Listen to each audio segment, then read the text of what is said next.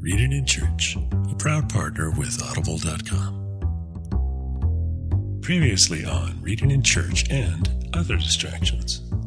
But this is a message.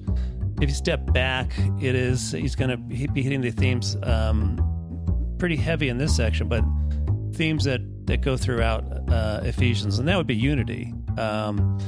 Unity is an overarching message.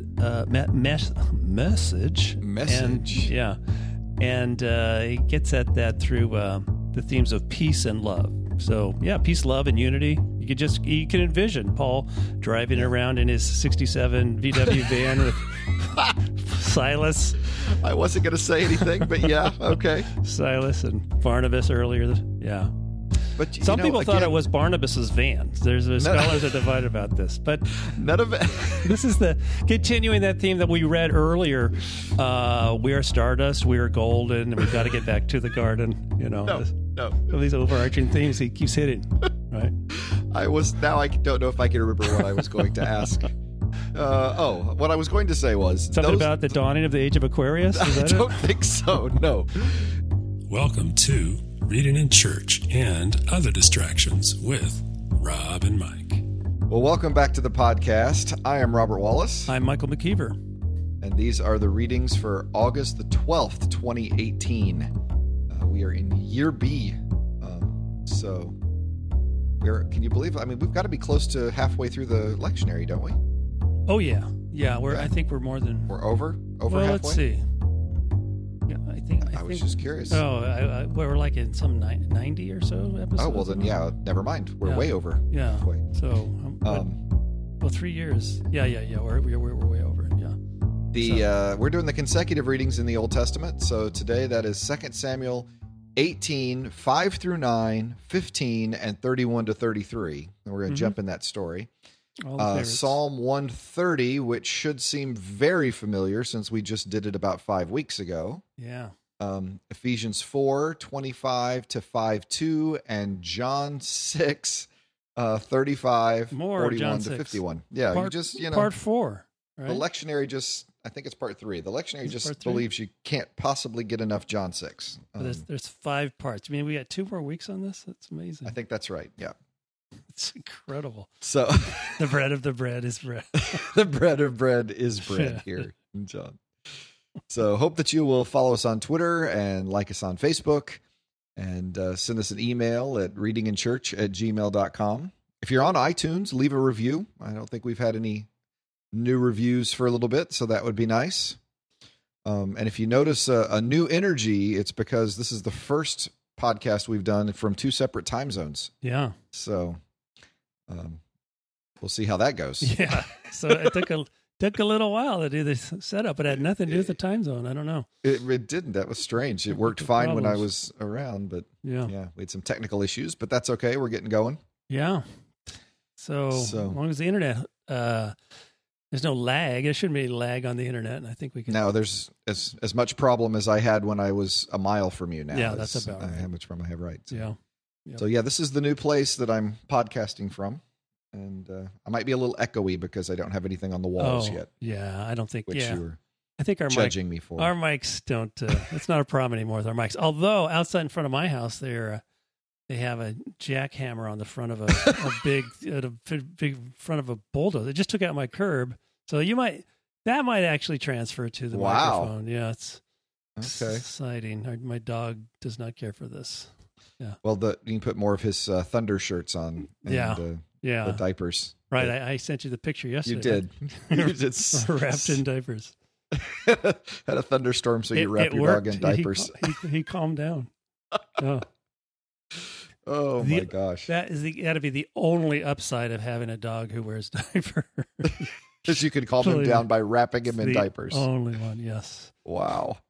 Well, the move has gone very well. Everything has gone smoothly. All of the cunning plans have worked. So I'm nervous. Things have gone so well. That's how good it is. So between Costco and Amazon, your life is just it's sweet. Working. Yeah, working a trip to Walmart every now and then, and trying to find where I want to buy groceries from, and that kind of thing. Thank you, Mega Corporations. So It'll work. So, well, I'm ready to go if you're ready to go. Okay. You're not getting your furniture and your food at the same place, are you?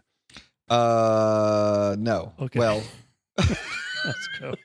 Costco. I did actually get some of my food at Costco. Yes. Is that a red flag? I don't think so. It's just convenient. Okay. Yeah. All right. Are we starting with 2 Samuel? Here? 2 Samuel. All right. Yeah. 18. King ordered Joab and, how do I say this? What'd you give me these names here? I don't know. Go with it. Abishai and... Sure, that goes. Let me give the Japanese pronunciations here. Itai? Sure. Yeah. Why not? Deal gently for my sake with the young man Absalom. And all the people heard when the king gave orders to all the commanders concerning Absalom. So the army went out into the field against Israel, and the battle was fought in the forest of Ephraim. The men of Israel were defeated there by the servants of David, and the slaughter there was great on that day, 20,000 men. The battle spread over the face of all the country, and the forest claimed more victims that day than the sword. That's always so interesting. Literally, it says the forest ate more men than the sword ate. Okay. Yeah. Absalom happened to meet the servants of David. Absalom was riding on his mule, and the mule went under the thick branches of a great oak. His head caught fast in the oak, and he was left hanging between heaven and earth, while the mule that was under him went on. That is literally a scene I saw in a James Bond movie last night. Which James Bond movie? On Her Majesty's Secret Service, not a popular one. No, who's the different Bond? That's the second one, right? That was after Sean Connery did one. They replaced him, and then he came back, right? Isn't that what happened? Yeah, it's some interim Bond. Yeah. Oh, but we digress. Yeah. All right. And 10 young, and then of course Bond has to make a joke about somebody dying. You know, losing their head. He branched out. That guy really branched. Wasn't even a good joke. Yeah. Okay. Sorry. Okay. And 10 young men, Joab's armor-bearers, surrounded Absalom and struck him and killed him. Then the Cushite came, and the Cushite said, "Good tidings for my lord the king, for the Lord has vindicated you this day, delivering you from the power of all who rose up against you."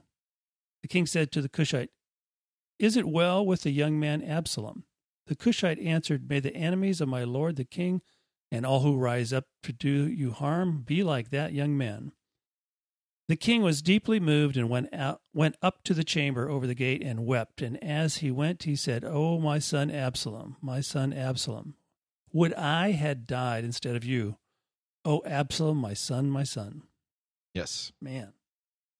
So we have leapt into the end of the middle of a story here, I guess, all sorts of stuff. And since we've already done Psalm 130 just a few weeks ago, I will probably spend most of my time here on 2 Samuel. We've called 2 Samuel 7 through 1 Kings 2 the succession narrative, and it's because the question is who's going to succeed David. Okay. God has promised to build David a house, and the question is who is going to be the one who's going to carry on that dynasty that God has promised. At first, maybe you assume it's going to be Amnon. Then he rapes his sister Tamar. He gets killed by Absalom, so then you assume it's going to be Absalom. And actually, Absalom had a great deal of success. Absalom was unhappy with how his father had handled the Tamar situation. Tamar was Absalom's full sister, whereas Amnon was his half-brother. Holy cow. It's like the lectionary edits the Bible for TV. And so Absalom, for TV when we were growing up. Yeah, right. Absalom... There's an estrangement. They make some sort of amends, but Absalom still regards his father as a problem. And so Absalom got his father's political acumen and would sit at the gate of Jerusalem and when people would come up to meet the king, would say, "Wow, yeah, Dad wanted me to tell you that he's way too busy to meet you, but I'm happy to talk to you if you'd like." Mm-hmm. And so by doing that, he basically gained the favor of all of Israel, and led an insurrection against his father. And David has to flee Jerusalem for his life. It is whenever anybody tells you, so peaceful reign like David, the one thing you're certain of is they've never read the Bible, because he literally was kicked off of the throne and had to flee for his life. He went to the east and found a little bit of haven, actually not too far from Ammon, which I assume after having had a couple of wars with Ammon, mm-hmm. Ammon was more than happy to sow discord in Israel for the sake of raising their prominence in the ancient Near East. Countries will do that from time to time. Mm-hmm. And so Absalom, as David was fleeing, the one guy who always gave good advice. In fact, the Bible says that David and Absalom treated his counsel as though the Lord was speaking. Yeah. Said, you need to run and go kill David right now. But another guy says to Absalom, actually, David's got hard trained fighters. You probably don't want to go get him now. He's just waiting for a chance to do it. And so Absalom waits. Well, that allowed David to regroup. That actually is what allowed him to survive. Mm-hmm. The guy who gave the good advice when nobody took his advice went home and killed himself. So there are better ways to handle, people not listening to you. Man. So, yeah. So, David just has a small army, but they're all hardened veterans. Absalom has Israel, but they're probably conscripts and don't have a lot of experience fighting. So David's men are going to have no problem, really handling this younger, inexperienced army that's coming to attack in this heavily wooded area. Mm-hmm. It's not particularly wooded now, but in David's time, it was obviously, as it said, the trees claimed more victims than the sword did that day, including Absalom, which is some nice bit of foreshadowing on that. Yeah. So they go out in battle. I love how the battle takes like one verse, but Absalom's story takes like 10. It's an inexperienced army that the trees. You're not very good with trees. Somebody saw that coming. Our army's really strong with our trees. Really actually, that's an area that we need to work on. Improvement there. Yeah. How Absalom died in the tree is a matter of speculation. The Masoretic text says head, and the NRSV follows that. I believe it's the Septuagint that renders it hair. And if it's not the Septuagint, I know the rabbis did that. Absalom was incredibly fond of his hair. They used to weigh his hair every year. And it was flowing locks that he was incredibly proud of. Wow. And so the rabbis for years have made hay over the fact that Absalom was riding through and got caught by the thing that he had the most pride in. That was the way they spun it. Yeah.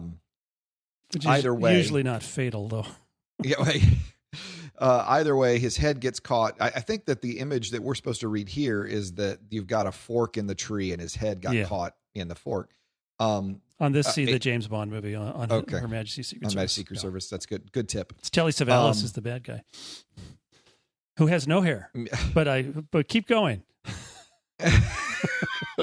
The mule was the primary mode of transportation for royalty at this time in the ancient Near East. So the fact that the mule left is no small symbolic moment here. That his kingship has left him while he's hanging in the tree is basically the image. That is such a poetic image. And the mule has left the building. Has went on. The mule has left the building. We are left out of the moment of the soldier's devotion to David here, verses 10 through 14. Mm-hmm.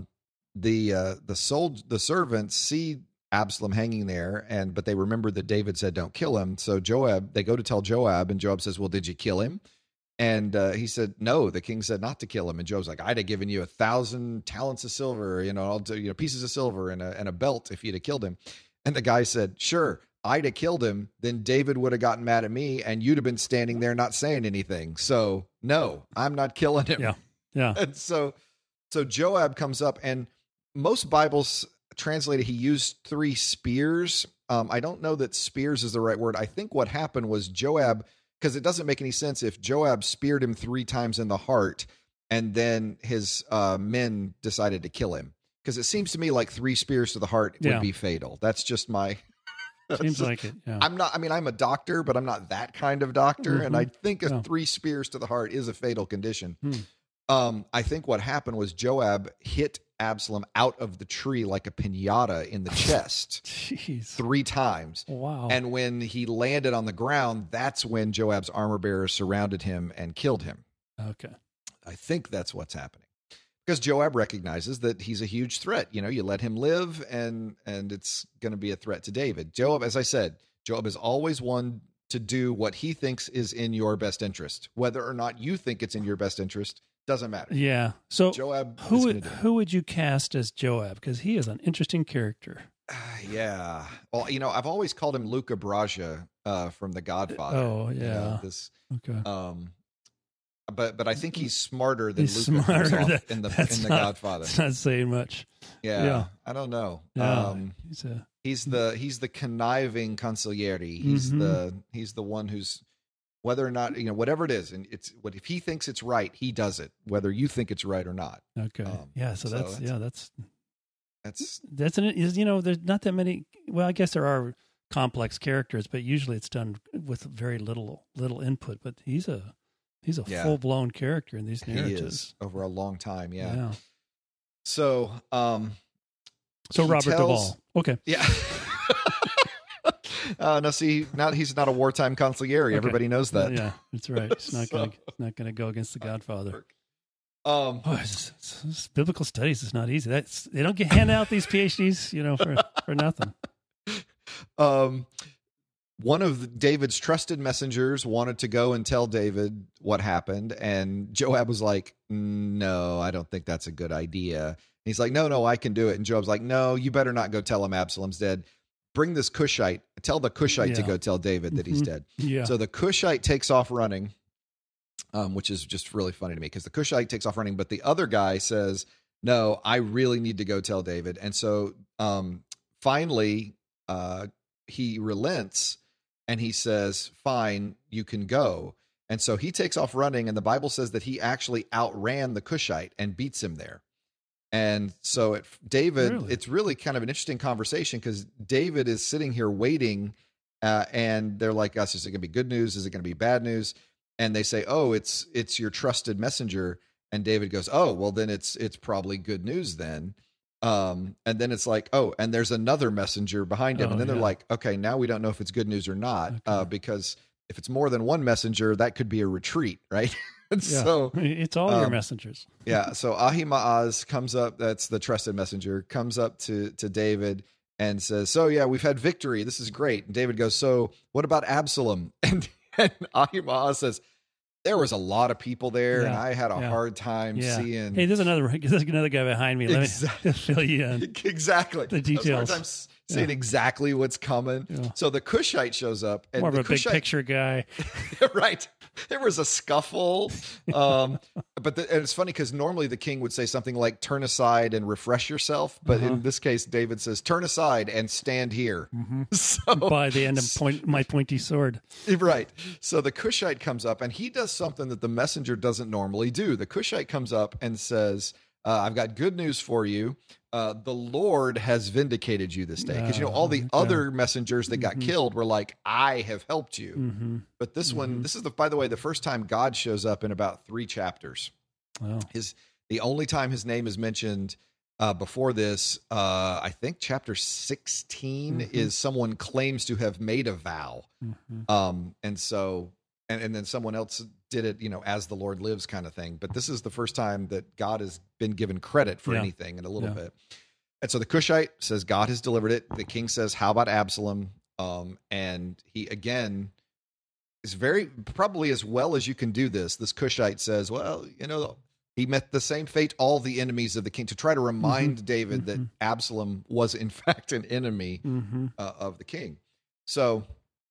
Of course, the king reacts brokenhearted, and he's inconsolable. In fact, it's so bad that he goes into his chamber. You get the sense that he's weeping uncontrollably and continuously here. And Joab goes in and says to him, if you don't pull it together, the whole nation is going to leave you worse than before. And I think the implication is, and I'll be with them at this point. All right. And so David gets himself together. He goes out and he sits in the city gate while his men pass in front. So it's this wonderful inclusio of where Absalom was sitting at the gate, you know, basically turning Israel away, and David trying to turn Israel back, sitting in the gate of this other city. As he does this.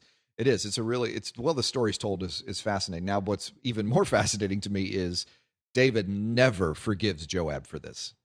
You know, Joab has been his trusted advisor, and on the surface, it seems everything's fine. Mm-hmm. But when the time comes to give Solomon his advice for how he needs to secure the kingdom, the first bit of advice he gives is make sure and kill Joab. Yeah. Yeah. So he never forgives him for that. So. That's interesting, because that was the right advice. That's very interesting. Yeah, I mean, exactly. Well, it was the right advice that Joab gave him. Yeah. But maybe slapped him twice. Get it together, man. Come on. Yeah, I have this image of Joab in the first Incredibles movie when Edna Mode takes the newspaper and smacks Mrs. Incredible. Yeah. Pull yourself together. Yeah. That is Joab in this moment. Yes. So all right, now I have a visual image. Thank you. Yes. Right. Edna Mode. Edna Mode.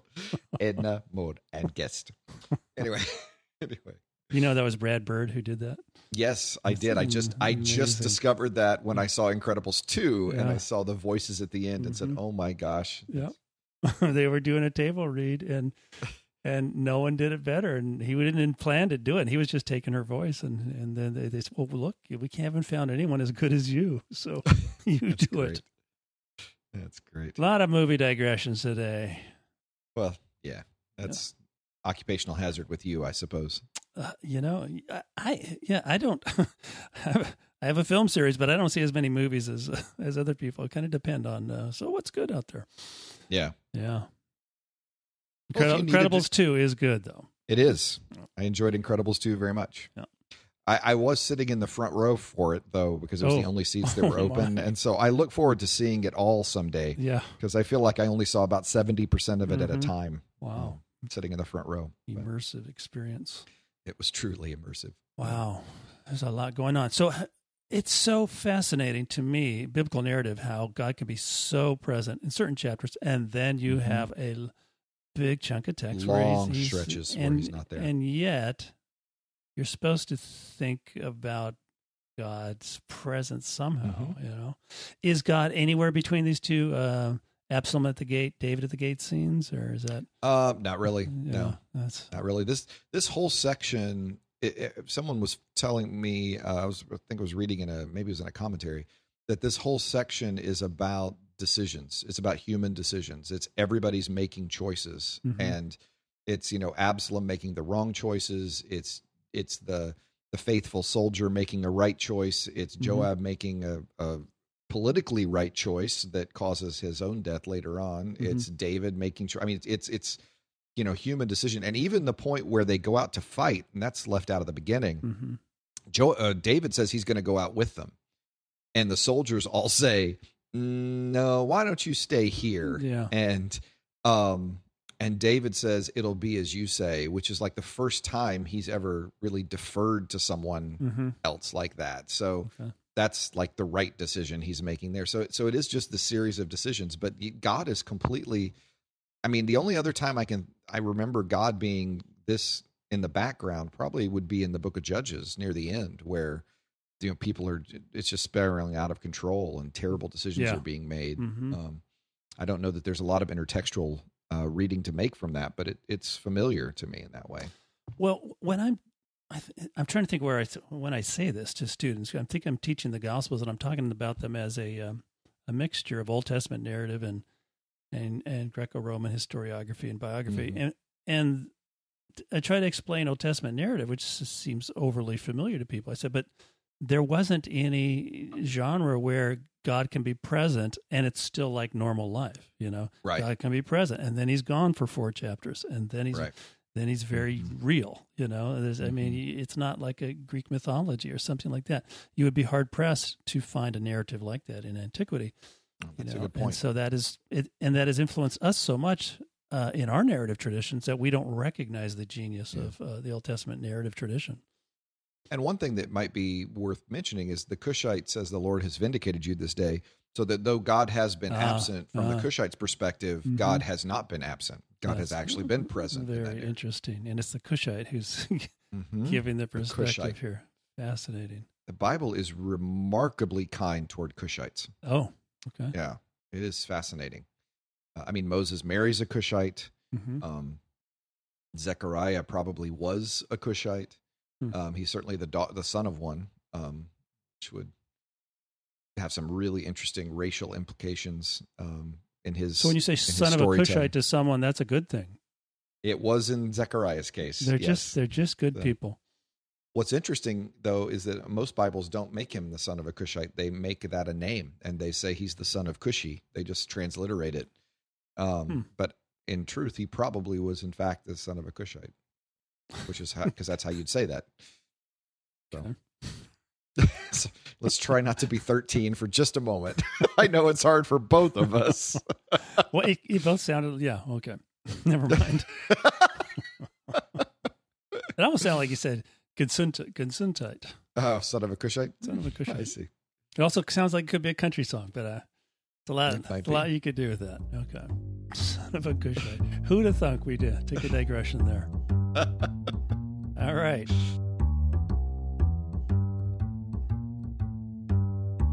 Well, we could do I'm ready for the psalm if you are. Just the trailer for Psalm 130. Revisit it. Okay. Psalm 130. Out of the depths I cry to you, O Lord. Lord, hear my voice. Let your ears be attentive to the voice of my supplications. If you, O Lord, should mark iniquities, Lord, who could stand? But there is forgiveness with you, so that you may be revered. I wait for the Lord. My soul waits, and in his word I hope. My soul waits for the Lord more than those who watch for the morning, more than those who watch for the morning. O Israel, hope in the Lord, for with the Lord there is steadfast love, and with him is great power to redeem. It is he who will redeem Israel from all its iniquities. Yep. So, as I said before, this is a penitential psalm, which, as I said, we don't have a whole lot of. There are seven popular ones. Got to do this. Although I think it was Martin Luther who called this one the great teacher of the Psalms for him. So not real surprised that he likes that penitential psalm so much. Okay. The depths is always, I think I said this before, but I forget what I've said before. It was weeks ago. I was in a different state then. Mm-hmm. Yes. But the depths is a representation of chaos.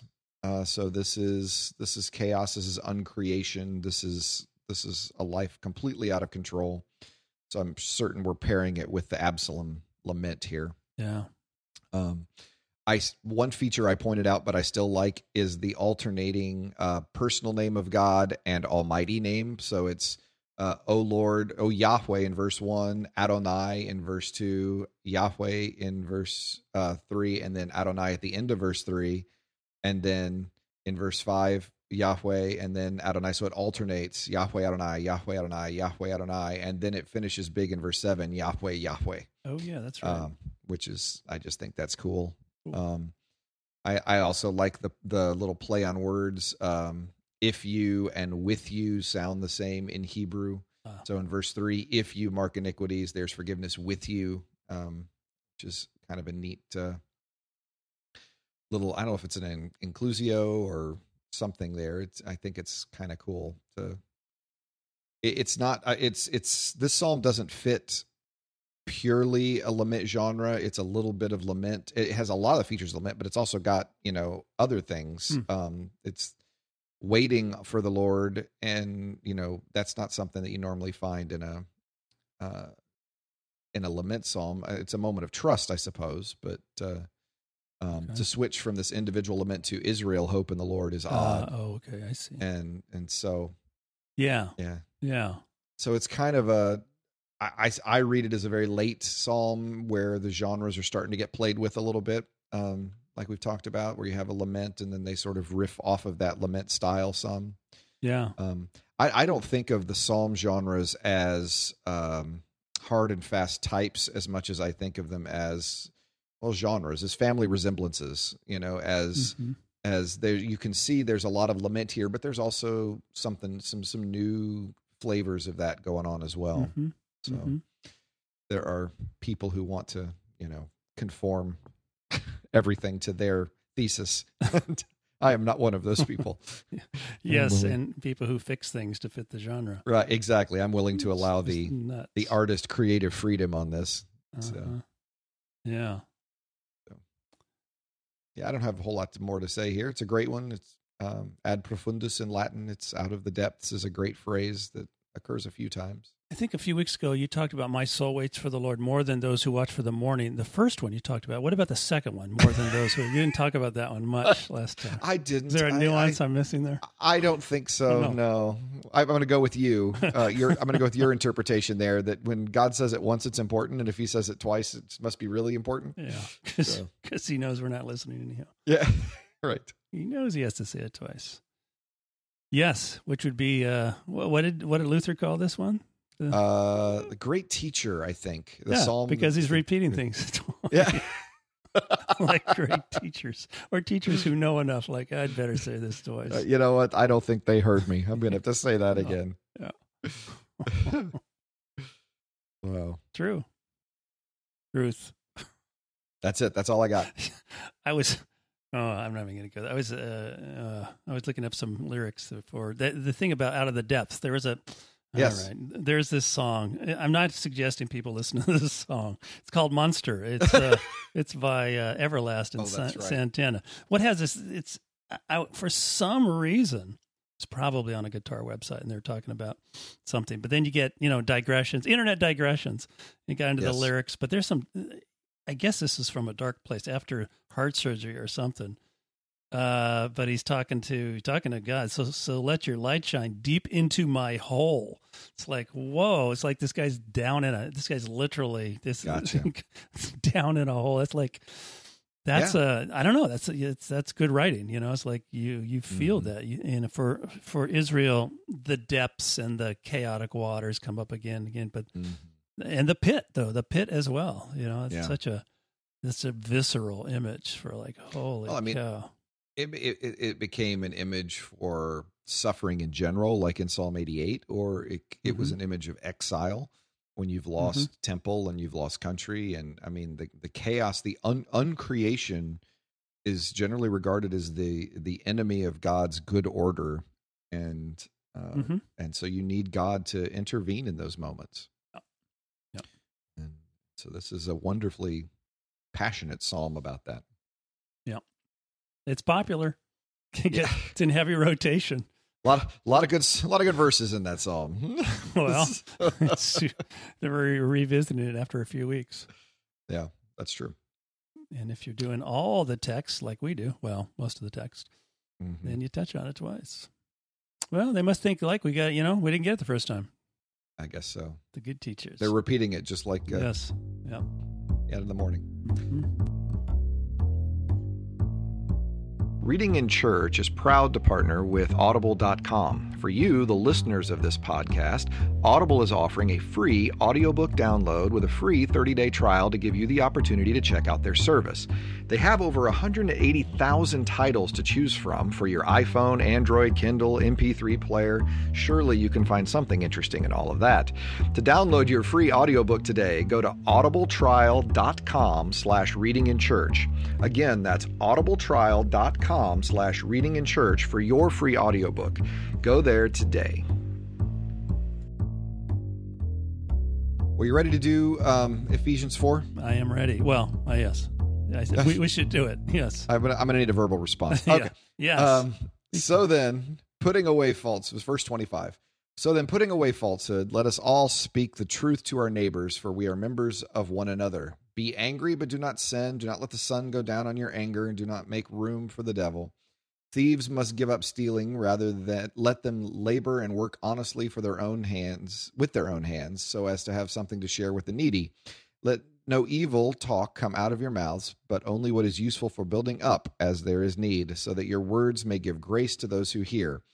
And do not grieve the Holy Spirit of God, with which you are marked with a seal for the day of redemption. Put away from you all bitterness and wrath and anger and wrangling and slander, together with malice. Be kind to one another, tender-hearted, forgiving one another as God in Christ has forgiven you. Therefore, be imitators of God as beloved children, and live in love as Christ loved us and gave himself up for us, a fragrant offering and a sacrifice to God.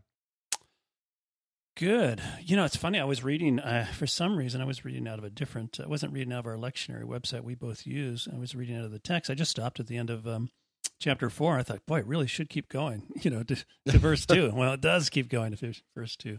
Those chapter breaks are really... arbitrary. Yeah, somewhat. Not original. So, yeah, this is still in the exhortation part, and we got into the transition to that at the beginning of 4, the second half, where Paul typically engages the church in moral exhortation based on the theology, and that was, you know, he kind of had his foot in both parts of the letter at the beginning of 4. It skips over 17. The lectionary doesn't read 17 through 24. Okay. And the language, which continues into...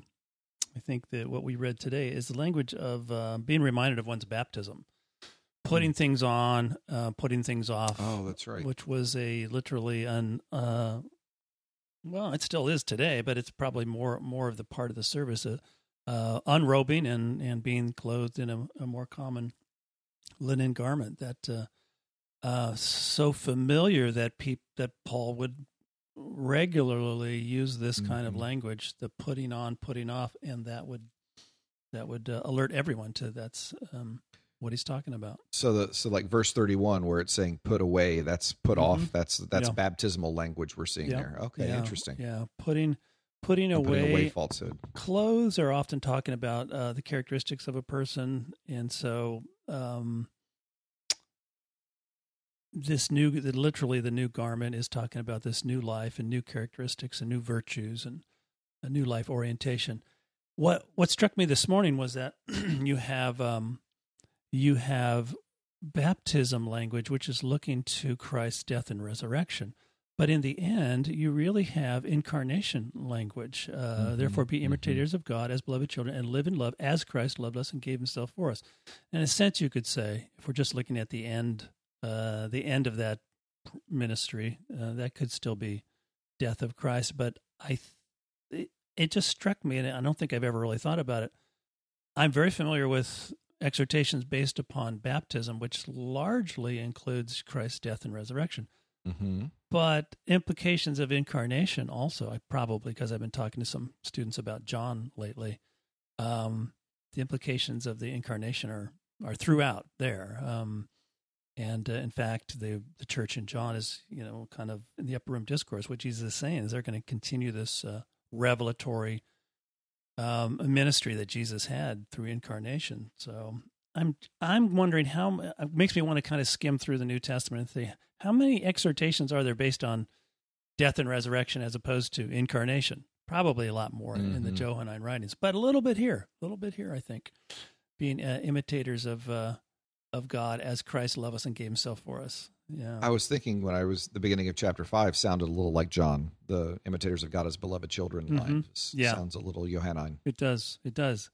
And you know, Ephesus, which is could, you know, not in the inscription, the original inscription, but boy, talk about a city that's significant in the New Testament, other than Jerusalem. I think we might have mentioned this. Paul's ministry there, Paul's longest ministry. John is connected to this area in tradition and Book of Revelation. Ephesus is the most prominent city addressed there. The Apostle John is associated with ministry in Ephesus. I don't know if that's because the writings, you know, is that later writing him back into that history, but very significant location for Christian. For the New Testament writings, amazing.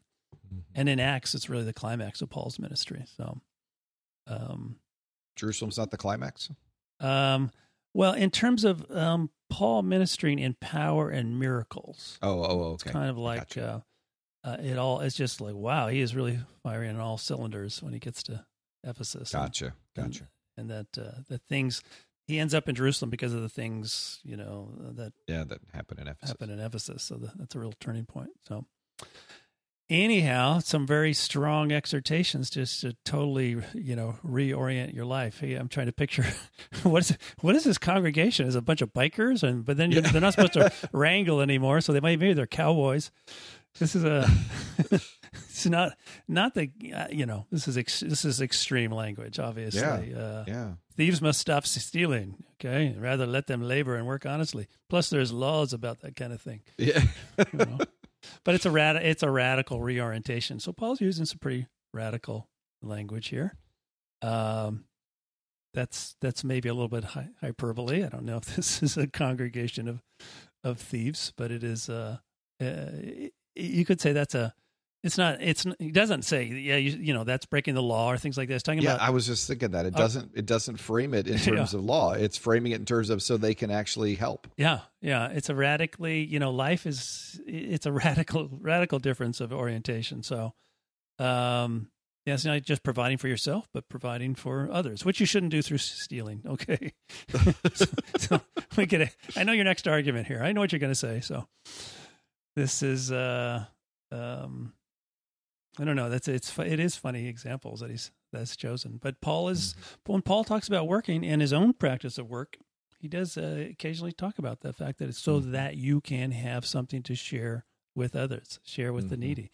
That's a whole nother life orientation about work. It's like that covers everything else about work in terms of you've already moved beyond your needs, those immediately around you, and you're already looking beyond that to provide for others. That is maybe that's meant to be in keeping with imitating Christ, who's, you know, offering himself for others, gave himself up for us. This otherly, you know, is that a word? Otherly orientation. Sure, why not? Let's say it is. Okay. We have PhDs. We can make words. Yes. We'll just, it just takes to create the right punctuation and hyphenation and such. Yeah.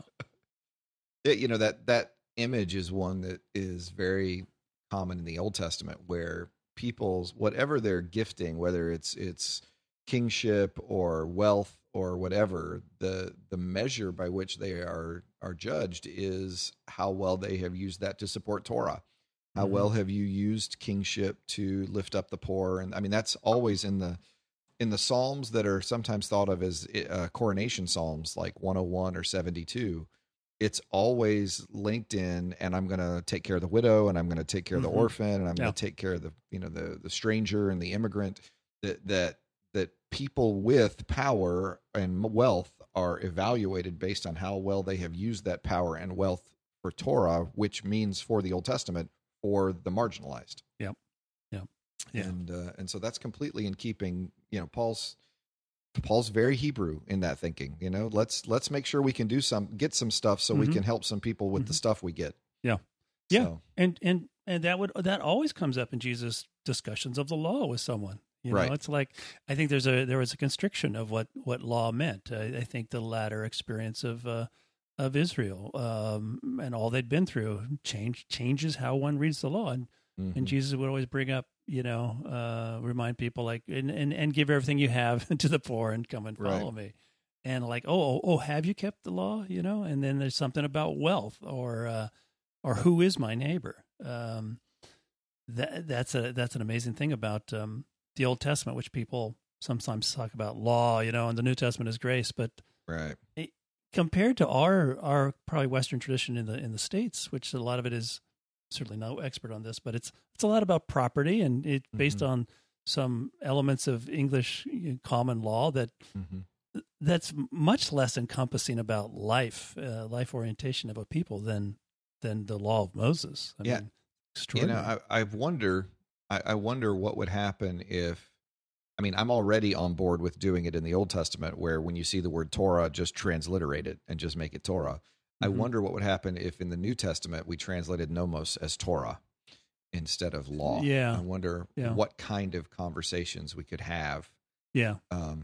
Or if that's teaching or something. Yeah. Or something else, you know, something that would be more closer to the way they might hear it than we do. Just a thought. Yeah. Well, these are good verses to meditate on. There's a lot. There's a lot there. I had some friends who wrote a song based on 31 through 5:2. It's like, that's a good song. And, you know, it's very practical. I mean, it's not, you know, It's not highfalutin language. It's all, you know, don't put away bitterness. Don't be angry, or be angry, but don't sin. Mm-hmm. And, you mm-hmm. know, don't steal and work and help people. I mean, just, it seems like it's not being, I don't know, overly flowery with the language here. It seems very, and it's practical. It's hard things to do, but in the right orientation, the right framework, it's easier. You know, you're comparing it to Christ's love for us. Now, having said that, let me give you a horrible example. Okay, cool. It's not going to shed a nice light on me, although you would understand the quirkiness of this. For exercise, we got a bike path near us, and it's a beautiful mm-hmm. route along the river. And I was out tooling along, but it gets really crowded in good weather, and so I put a little bell on my my handlebars. You should have gone with a train whistle, but okay, go ahead, bell. Well, cool. A bell's nice. It's a nice way of saying, hey. Maybe stop your conversation for a second and stay in your lane, you know, or take your headphones out, or it's a nice way. So I ping people like Hunt for Red October. I ping people once to let them know I'm there. And if I have to ping them twice, they get mad. You know, it's like, this is the nice, most innocuous way I could not run you over, you know, other than start and stop traffic. But I thought yesterday, I'm right. I'm having to use my bells so many times. But I thought, you know, if someone gets mad next time, I'm going to pretend like I can't talk. I'll point to my throat, and then I'll ring my bell several times and use some fake sign language. And I'll bet they would go from being mad to like, oh, they're totally on my side now, you know? Right. Because it'd be a whole nother framework. You're like, you go from anger to, oh, how can I help you? You know, now that's... says something. Get out of my way. Something about yeah. That would help. Then I say something out loud. That would be a horrible thing for me to do, and I may not do it. You may not do it. Other than that, would be a social experiment. Oh wow! But it's that framework that you realize that's what gets us in trouble. You know, it's like, who's this jerk who keeps bringing his bell at me? You know, it's like, oh, I'm sorry, it's a person who can only ring a bell. Wow. Well, anyway, I'll update you if I ever do that. Please, I think I would love to hear. Wow. Either way, it'll be entertaining. Gosh. Something to look forward to. To paraphrase my brother, well, the story's worth that. Exactly. So, yeah. Just because those people attack me, this will make a good story. That's right. That's right. That's unfortunately how you do many of the things you do in life. Yeah, there's no downside. It's like a comedian when they bomb. It's like, I can be better, you know?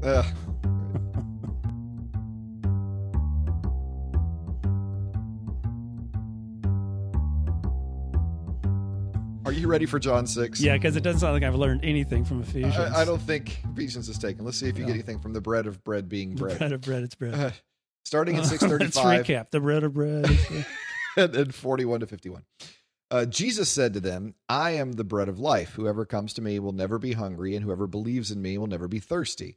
Then the Jews began to complain about him because he said, I'm the bread that came down from heaven. They were saying, is not this Jesus, the son of Joseph, whose father and mother we know? How can he now say, I've come down from heaven? Jesus answered them, do not complain among yourselves. No one can come to me unless drawn by the Father who sent me, and I will raise that person up on the last day. It is written in the prophets, and they shall all be taught by God. Everyone who has heard and learned from the Father comes to me. Not that anyone has seen the Father except the one who is from God. He has seen the Father. Very truly, I tell you, whoever believes has eternal life. I am the bread of life. Your ancestors ate the manna in the wilderness, and they died. This is the bread that comes down from heaven, so that one may eat of it and not die. I am the living bread that came down from heaven. Whoever eats of this bread will live forever, and the bread that I will give for the life of the world is my flesh. Yeah. I think for you as a preacher that this is a real template for a sermon. You want to start with just obfuscate what you're talking about and then end with something really offensive. That's a good policy. It's a good setup for next week. Yeah. Yeah. And this is a good setup. I mean, it's like, he's not helping. You're not helping Jesus. I imagine people like drifting off side. At this point. Hey, can you take notes? I'm lost. Can I look at your notes? What's he talking about? This is such a long, long discourse. But it, as I read it this week, it reminds me, you know, the response to Jesus is very much like what you read in the Nazareth sermon, where isn't this Joseph's son? Isn't this Joseph's son? That's what I was thinking when I was reading it. Yeah. Except he's reading Isaiah, and he's not. I mean, you can imagine. Or Micah. Oh no, well, he's reading Isaiah in the sermon. Yeah. Yeah. He's quoting. I'm sorry. He's quoting a little from here. He's quoting both. I assume Isaiah and Micah. I assume that's coming from.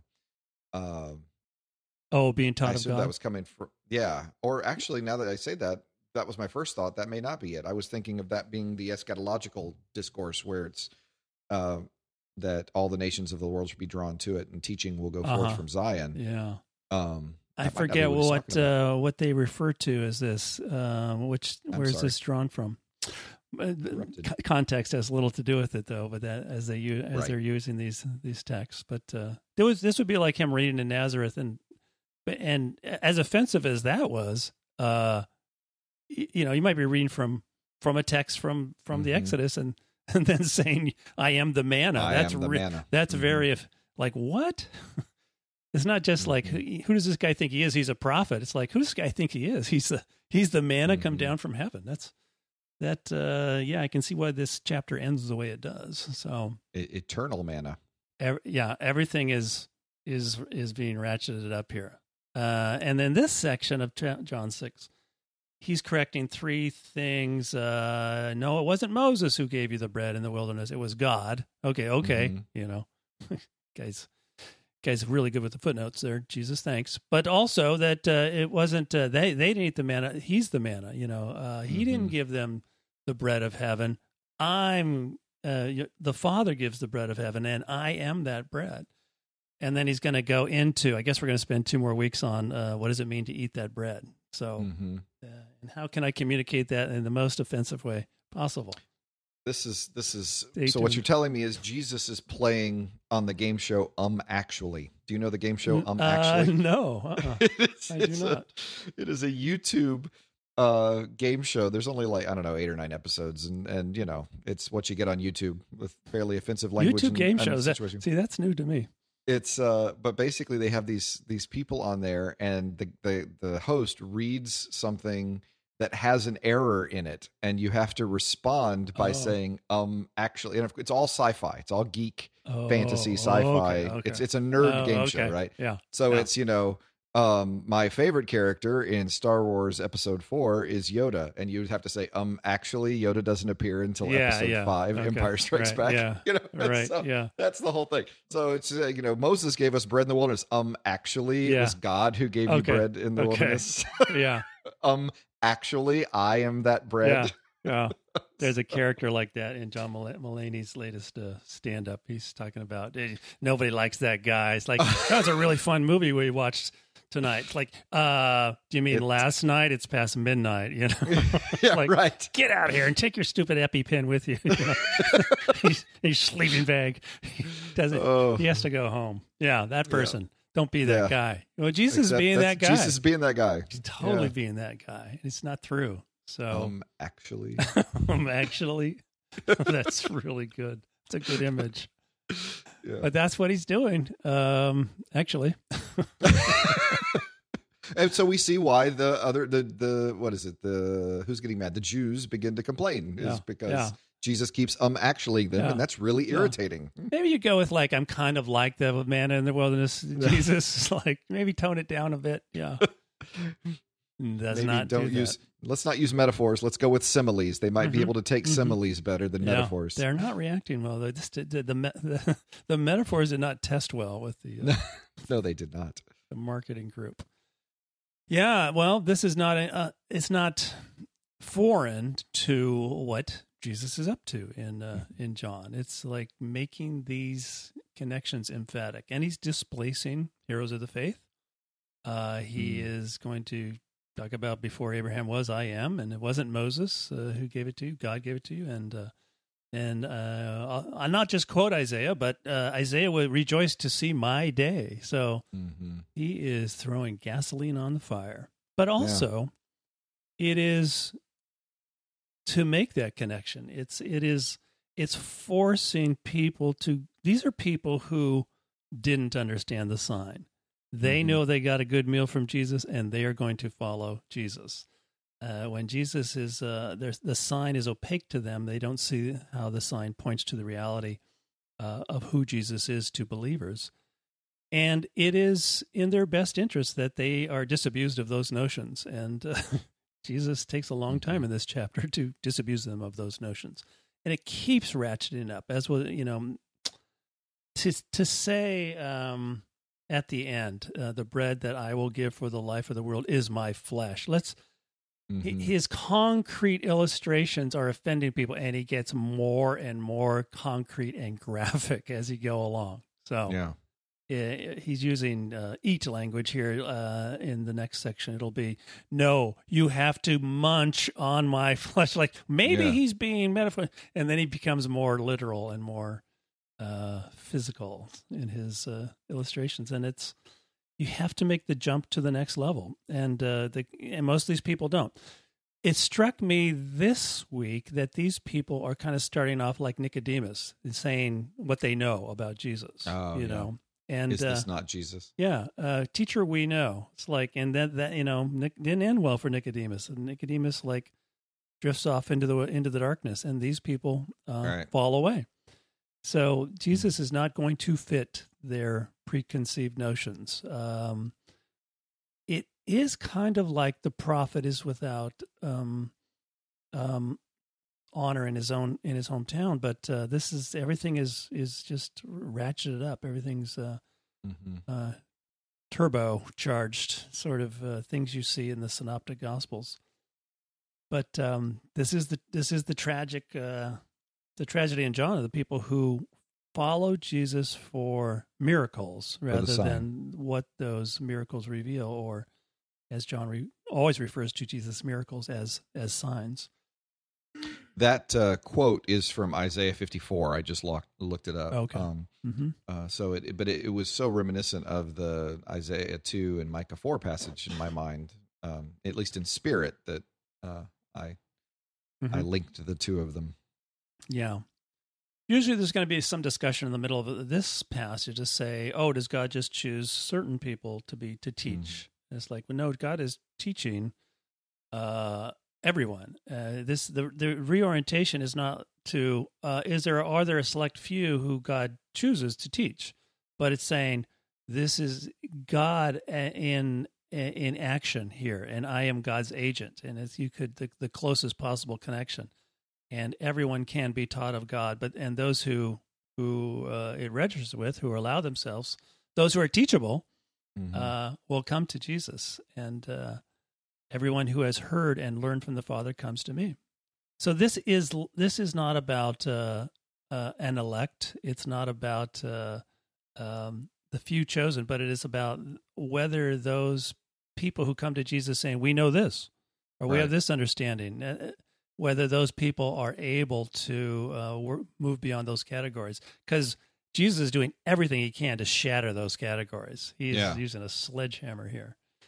And this is not subtle work. No, there's nothing subtle here. And they pick up on that. And it's a tough discourse. It really is. It's really set the stage for it getting a lot tougher with talking about his flesh, which people need to eat.